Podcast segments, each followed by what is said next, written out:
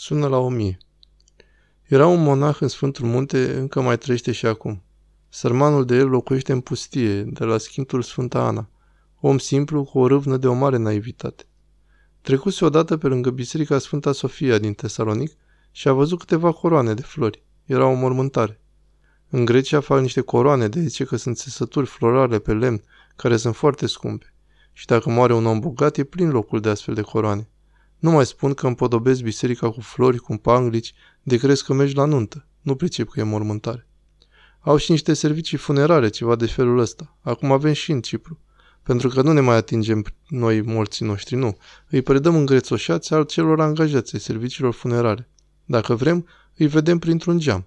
Altfel nu-i vedem deloc. Îngropăm o cutie. nu e așa? Eh, ei cutii, noi cutii.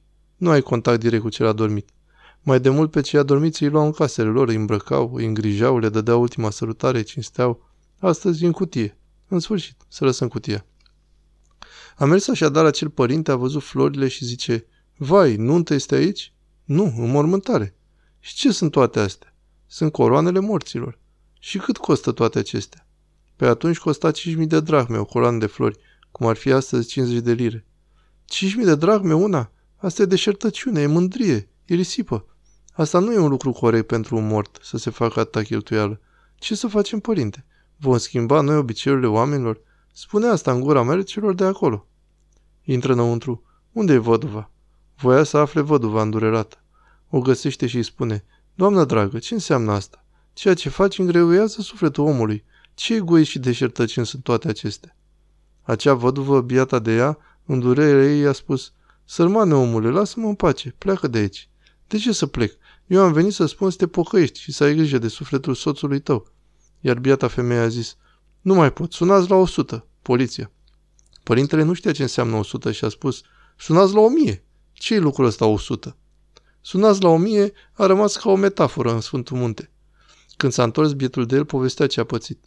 Ce să spunem, că altă dată a spart o statuie în Atena. Cineva i-a spus că în fața Ministerului Învățământului există o statuie, un nud al Afroditei. Spune mirat, în fața Ministerului Învățământului? A plecat din Sfântul Munte noaptea cu trenul și s-a îngrozit. S-a întors înapoi și și-a zis în sine, așa ceva nu e posibil. A luat cu el o rangă, a ascuns-o și a plecat iar cu trenul spre Atena. A ajuns foarte de dimineață și a făcut statuia praf. Însă statuia era obiect de patrimoniu. L-au prins în flagrant delict și l-au dus la tribunal. Judecătorul i-a spus, vrei un avocat? Nu. Știi că există pedeapsă cu închisoare.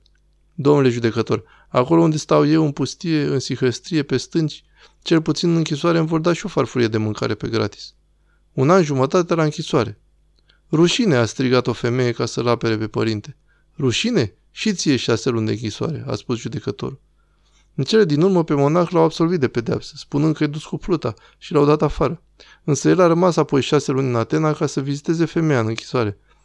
Mergea și o vedea pe biata femeie și spunea, cine te-a pus să strici ca să mă aperi? În sfârșit, acestea sunt anecdote alghiorite.